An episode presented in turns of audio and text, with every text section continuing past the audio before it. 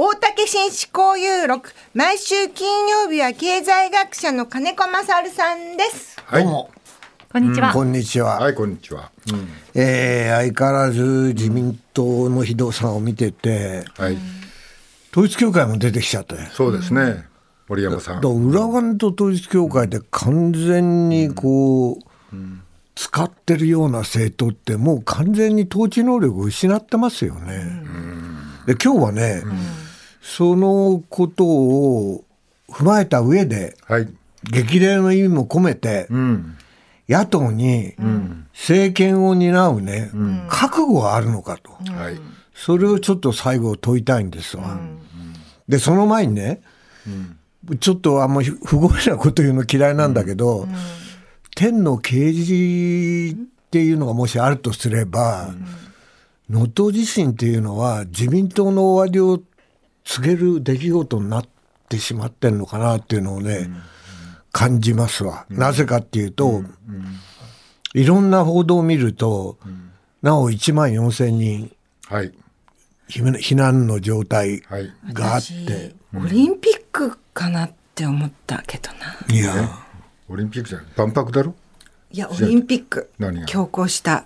うんまあ、そ終わりが始まる。まあ、うん。いや、っていうかそ、のき起点がね、うん水や電気もなかったり、満足な食事も食べられない、そういう人を1万4千人ほっぽらかして、自分のところの裏金とか旧統一教会問題を取り繕うことで必死になってる姿っていうのはね、もう明らかに政権を担う政党としてはもう終わったんだわ。はっきり言えば終わった。で日本はねこういうとあれだけど地震とか台風とかね、その火山の噴火とか、もう自然災害が。自然災害当たり前じゃないですか。でそれを制御しすることによって安定的な統治を、あの達成してきたわけじゃない。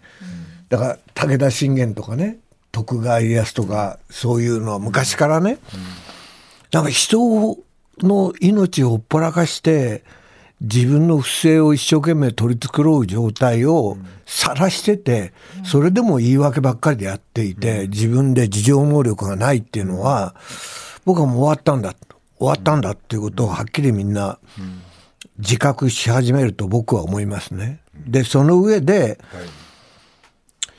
ちょっとひどいって前回も言ったんだけど、もう脱税を絡めながら政治資金規正法を追及する、違反を追及するしかないって言ったら、もうあの 萩生田、萩生田氏とか、高木なんとかさんとか、あの安倍派の幹部の人のさ、訂正記載っていうのがさ、みんな不明なんだって、収入も支出も。うんもう完全に国民舐めてますでしょ。そうですね。だってこのままの状態だったら、普通だよ、2000万円、1000万円から2000万円のそういうお金を訂正で記載して、じゃあ訂正申告しましたと、日付もありません、領収書もありません、で不明です、これで許されます？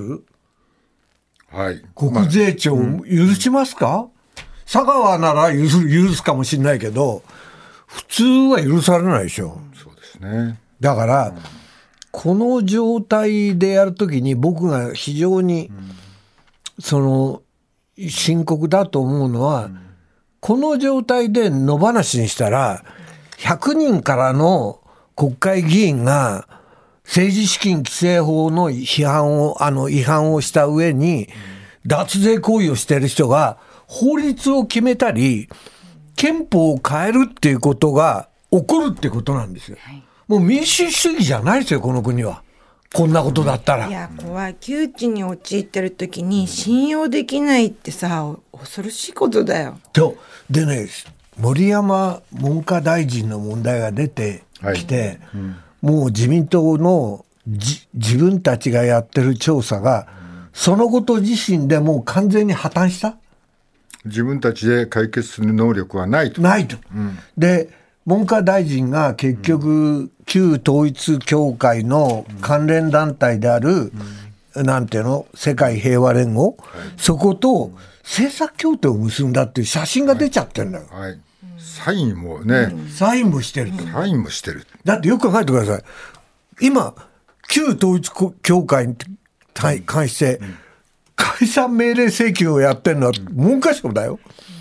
その大臣が、実は、この、この選挙で当選した時に、旧統一教会と政策協定を結んでるわけだよ。これありえないでしょ、こんなもの。なんで辞任させないの、即刻。もうあの政策協定結んでたら、あれですよね。もう本当にこれから進んでいく方向が歪んでますもんね。利益相反なんてもんじゃないですよ、これ。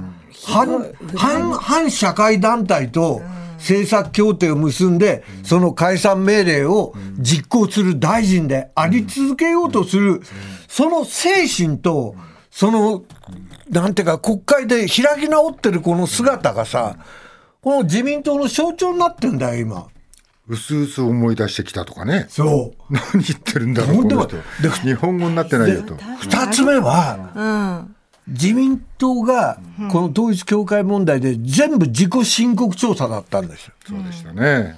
結局そんなもん何の当てもなんないってことが、この森山文科大臣の答弁、あるいは林官房長官も同じような目を合ってるけど、この森山文科大臣がやっていることは、自民党がやってる、今もう裏金調査も、あれじゃないですか、自民党自身がやってるんじゃない。そんなもん、何の役にも立たないし、そんなものはみんな嘘っぱちだっていうことが、はっきりしたわけです。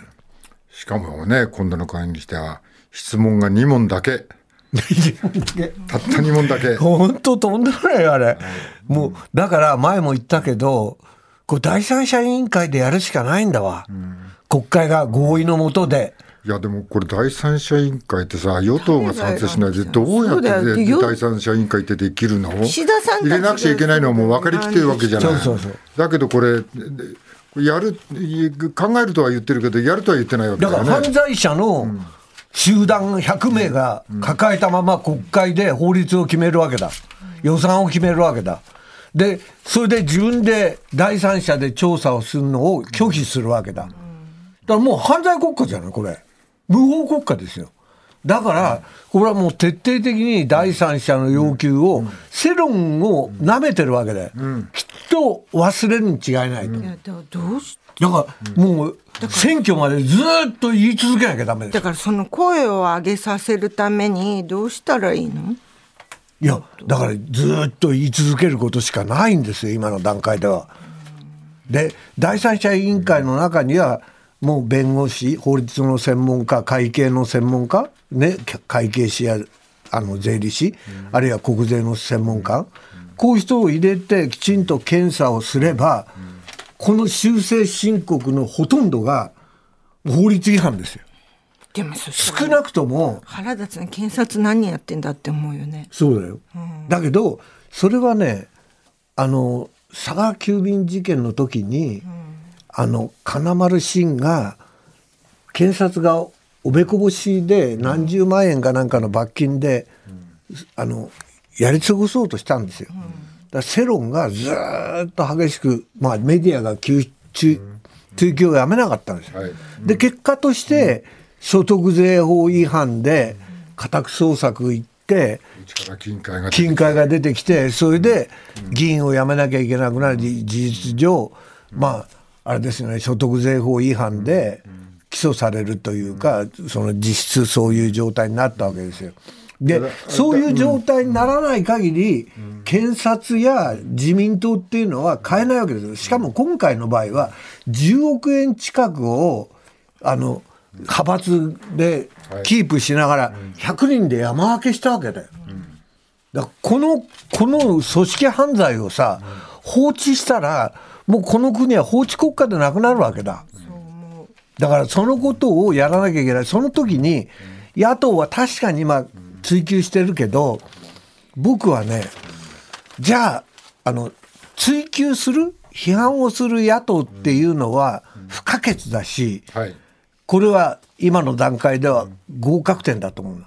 だけど、はいこれからだけど、政権を担う、あの政党としては、支持されてないっていうことを、もうちょっと自覚した方がいいと思うんですよ。野党が？野党が。はい、うん、なんで支持率が上がんないのか。で、考えてみれば、裏金問題っていうのは、経済政策を含めて、政策が完全に行き詰まったことと、裏表なんですよ。どういうこと、うん、つまり、はい経済政策が全部破綻してるわけですよ。はいはい。はいあの見てみればインフレになって、はいはい。こので20年デフレ対策をやって、リフレ派とか MMT とか、とんでもない連中が、結局財務省のインフレ課税路線を後押ししてインフレになって、で経済経団連の企業だけはボロ儲けしてるわけだ。トヨタは4兆円の収益を上げながら、一般国民の実質賃金は21ヶ月連続で12月はマイナス1.9で。そうですね。しかも23年のあの実質賃金はマイナス2.5だよ。2年で2%の物価上昇って言ってたけど、実質賃金がはるかにマイナス2.5で下がってるって、これはもうみんな貧しくなって、格差がひどくなって、で、あの貿易赤字が定着して、で、ニーサで海外投資して、で、金稼ぎ、インバウンドで稼ぎ、それで経常収支が黒字になってきたって喜んでいる。こういう悲惨な状態、その中も産業がどんどん衰退して、世界のトップ100の株式総時価総額を持ってる企業の中で、日本の企業は過去20年、30年前は数十社あったのが、今やトヨタ1社になってるわ。これも危ないわけじゃない、もう電気自動車化で。でこういう状態を見て、これをどうやって立て直すのか、国民の生活をどう再建するのか、それから産業をどうやって立て直すのかね。それから少子化はすごいわけじゃないですか。止まんないからみんな未来がないから子供生まれないし、どうやってこの教育費を軽くしながら、どうやって子供が生まれるようになっていくのかっていう政策を覚悟を持ってやらなきゃいけないわけじゃない。で、今みたいなす、なんていうか、軍事費はボンボンボンボン防衛費は伸びんのに、その、健康保険で逆進的になると思うんだ、あれ、多分ね。はいでああいう形でどんどんどんどんその関係ないところで事実上の負担増をやりながら、でろくでもない政策を並べていく。じゃあもうそういう政策全体が行き詰まってる中で裏金状態になり、国家の財政がもうどうしようもない状態になりまた円は149円台になり。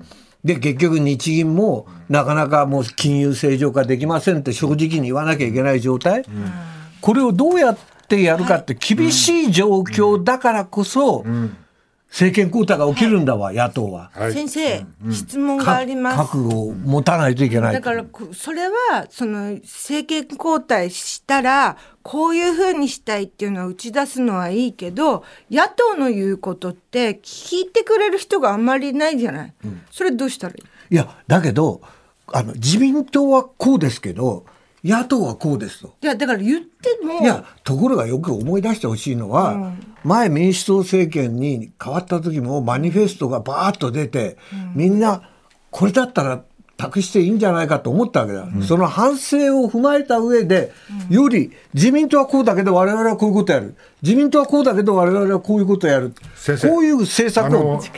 2分前に時間が終わってるんですわかりました。